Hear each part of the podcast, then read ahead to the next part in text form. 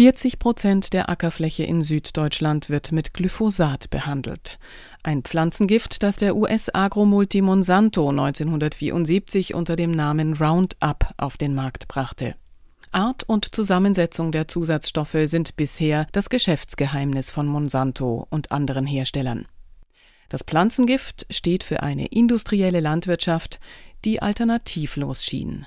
Der Glaube setzte sich durch, dass nur mit genmanipulierter Nahrung und den entsprechenden Ackergiften die Ernährung der wachsenden Weltbevölkerung gewährleistet werden könne.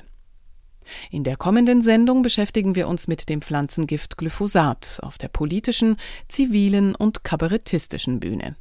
Im Gespräch waren der Europaabgeordnete Sven Giegold und Tobias Thalhammer, ehemaliger Landtagsabgeordneter und aktuell Sprecher für die Umwelt-, Tier- und Landwirtschaftspolitik der F D P Oberbayern. Die Stichworte gibt der Kabarettist Dieter Nuhr. Ja, Mensch, äh, was, was wir da haben, ist so ein bisschen, boah, was wir da trinken am Tisch, das ist ähm, Glyphosat. Sehr trocken im Abgang mit einem Hauch von frischen Zitrusfrüchten, also pur, nicht wirklich gesund. Mir ist auch schon so ein bisschen schlecht, aber es ist besser als der Glühwein vom Weihnachtsmarkt. Nein. Die Weltgesundheitsorganisation I A R C hat ja gesagt, ne, dass Glyphosat wahrscheinlich krebserregend sei, ne, wo ja auch da der Mai... Nicht, aber das Bundesinstitut für Risikobewertung sagt, Glyphosat ist unbedenklich. Und dann fragt man sich natürlich jetzt, wer hat recht? Dieter Nuhr in einem Auftritt, in dem er die Sicherheit unserer Lebensmittel lobt und die Hysterie der Deutschen aufs Korn nimmt. Tobias Thalhammer, der F D P-Politiker dagegen: Ich verweise zum Beispiel auf die Internationale Agentur für Krebsforschung, die Glyphosat als wahrscheinlich krebserregend für den Menschen einstuft, die nach meiner Einschätzung nach zumindest eine sehr unabhängige Agentur ist, eine französische Agentur, die auf Charles de Gaulle zurückzuführen ist. Und ich glaube, wenn so ein renommiertes Institut zu so einer Schlussfolgerung kommt, kann man es auf alle Fälle nicht negieren. Thalhammer sorgt sich andererseits um die Verbraucherpreise und die Umstellungsschwierigkeiten bei den Landwirten, wenn in Hysterie verfallen würde. Doch wollen vierundsechzig Prozent der Bürgerinnen nicht nur aus Deutschland, sondern auch Frankreich, Großbritannien, Spanien und Italien, dass die E U Glyphosat endlich verbiete. Warum, Herr Giegold? Was ist Ihre größte Kritik am Pflanzenvernichtungsmittel Glyphosat? Glyphosat ist einfach zu effizient. Es wird sehr breit eingesetzt und es führt dazu, dass nach dem Einsatz praktisch für Insekten und Vögel nichts mehr bleibt. Das ist das Schlimmste daran und es trägt dazu bei, dass Insekten und Vögel und viele andere Lebewesen, die eben darauf wiederum die Nahrungsketten aufbauen, keinen Raum mehr in unserer Kulturlandschaft haben. Zum Zweiten, nach der weltweiten Behörde für die Einschätzung des Risikos von Chemikalien zuständig ist für die Krebserzeugung der Vereinten Nationen, ist Glyphosat wahrscheinlich krebserregend und müsste daher verboten werden. Und das ist leider nicht passiert. Aber ist nicht irgendwie alles krebserregend? Alles macht Krebs. Essen macht Krebs, trinken, atmen, sitzen, liegen, stehen, gehen, gucken. Alles macht Krebs. Und wissen Sie, was keinen Krebs macht? Sterben. Glyphosat ist zwar krebserregend, aber unbedenklich, weil es den Krebs erst erregt, wenn man sich das Zeug fassweise reinzieht, jeden Tag dreihundert Jahre lang. Tobias Thalhammer, der umweltpolitische Sprecher, sieht das anders. Er hat, wie heute so gut wie jeder, die Krebsdiagnose auch in der Familie. Ich persönlich bin eher auf der Seite, dass wir die Pest unseres aktuellen Jahrhunderts, nämlich Krebs, besiegen sollten. Und alles, was hilft, um entsprechend hier ein bisschen Herr zu werden, ist mir recht. Doch es ist nicht nur der Krebs, der laut der Studien der Agency for Research on Cancer, der Einrichtung der W H O, durch Glyphosat in den Nieren, dem Stütz- und Bindegewebe, der Bauchspeicheldrüsen und der Haut bei Tieren nachgewiesen wurde und bei Menschen die Erhöhung von Lymphdrüsen- und Lungenkrebs. Es sind außerdem D N A- und Chromosomenschäden. Auch Zusammenhänge zu dem rasanten Anstieg von Autismus durch Glyphosat wurden am Massachusetts Institute of Technology diskutiert. Aber ein Kabarettist darf selbstverständlich anderer Meinung sein. Tatsache ist, wir werden älter als je zuvor.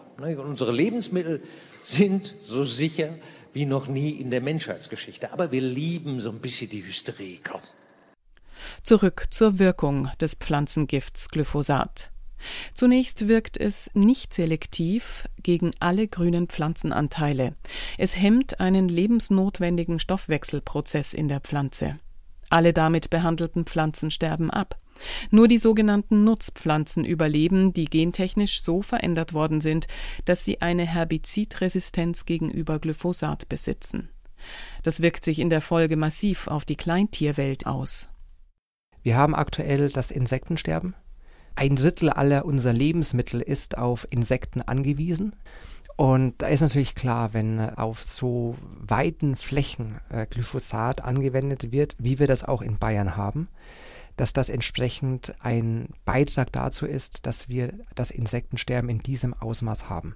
Wird auch jedem klar, wenn man sich noch erinnert, keine Ahnung, vor fünfzehn Jahren, als ich mit dem Auto über die Autobahn gefahren bin, war im Sommer die Scheibe immer voller Insekten. Das ist heute nicht mehr so.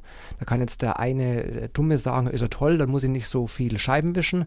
Wer ein bisschen mehr Wissen hat, der sieht die Dimension und dann auch entsprechend die Gefährdung für die Ernährungsgrundlage für den Menschen.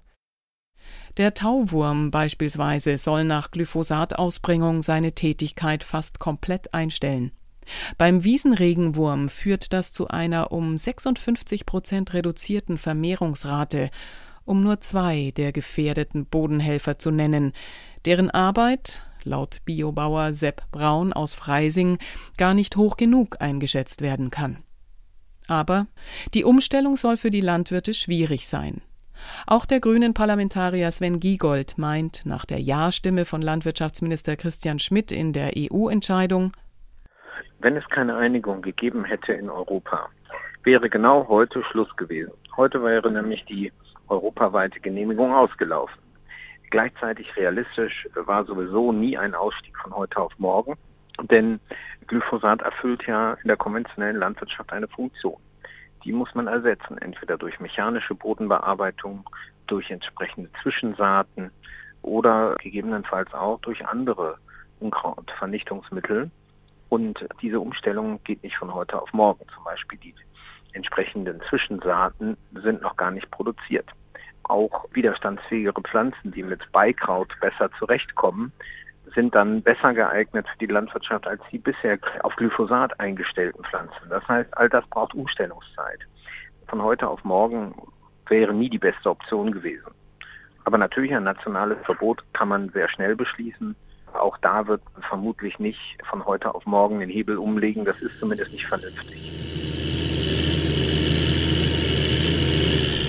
Tobias Thalhammer spricht sich für eine Pflugprämie aus. Wir brauchen entsprechende Alternativen.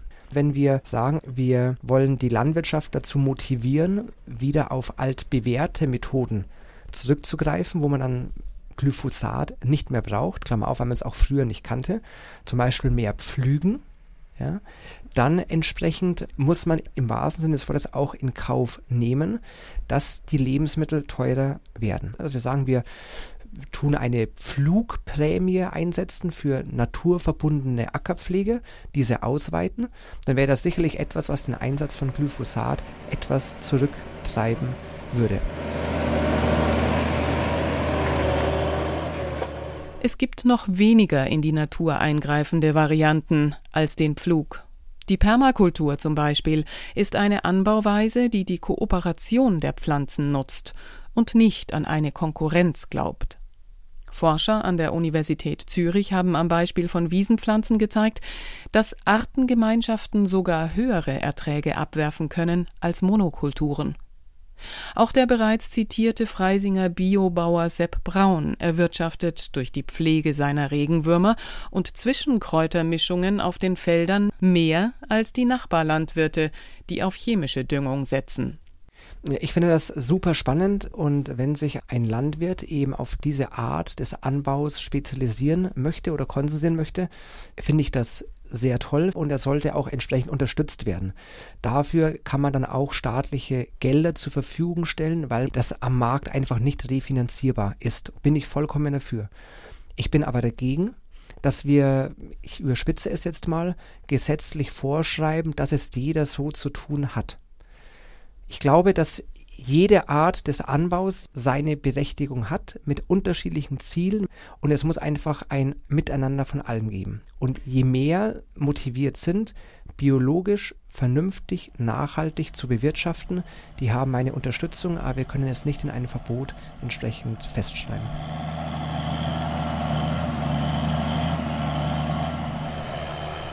Europaweit haben über vier Millionen Bürgerinnen und Bürger das Ende von Glyphosat auf unseren Äckern gefordert. Die Politik ist diesem Wunsch nicht nachgekommen. Das Monsanto-Tribunal ist eine zivilgesellschaftliche, weltweite Initiative, die ein Rechtsgutachten über den Schaden an Umwelt und Gesundheit in Den Haag abgegeben hat, verursacht durch den multinationalen Konzern Monsanto. Überholt die Zivilgesellschaft die Politik? Was heißt jetzt? Das ist ja sehr oft so gewesen, dass eine kritische Zivilgesellschaft Themen auf die Tagesordnung gesetzt hat, bis sie dann mehrheitsfähig waren. Das ist auch ganz normal in einer Demokratie. Und gerade wenn wichtige wirtschaftliche Interessen berührt sind, dann braucht es gut organisierte Gegenkräfte. Insofern freue ich mich über den Beitrag der Zivilgesellschaft auch in dieser Frage. Mhm. Nach dem Monsanto-Tribunal soll das Verbrechen Ökozid, das dem Konzern vorgeworfen wird, in der internationalen Debatte in das internationale Strafrecht mit einbezogen werden. Wie stehen denn da die Chancen?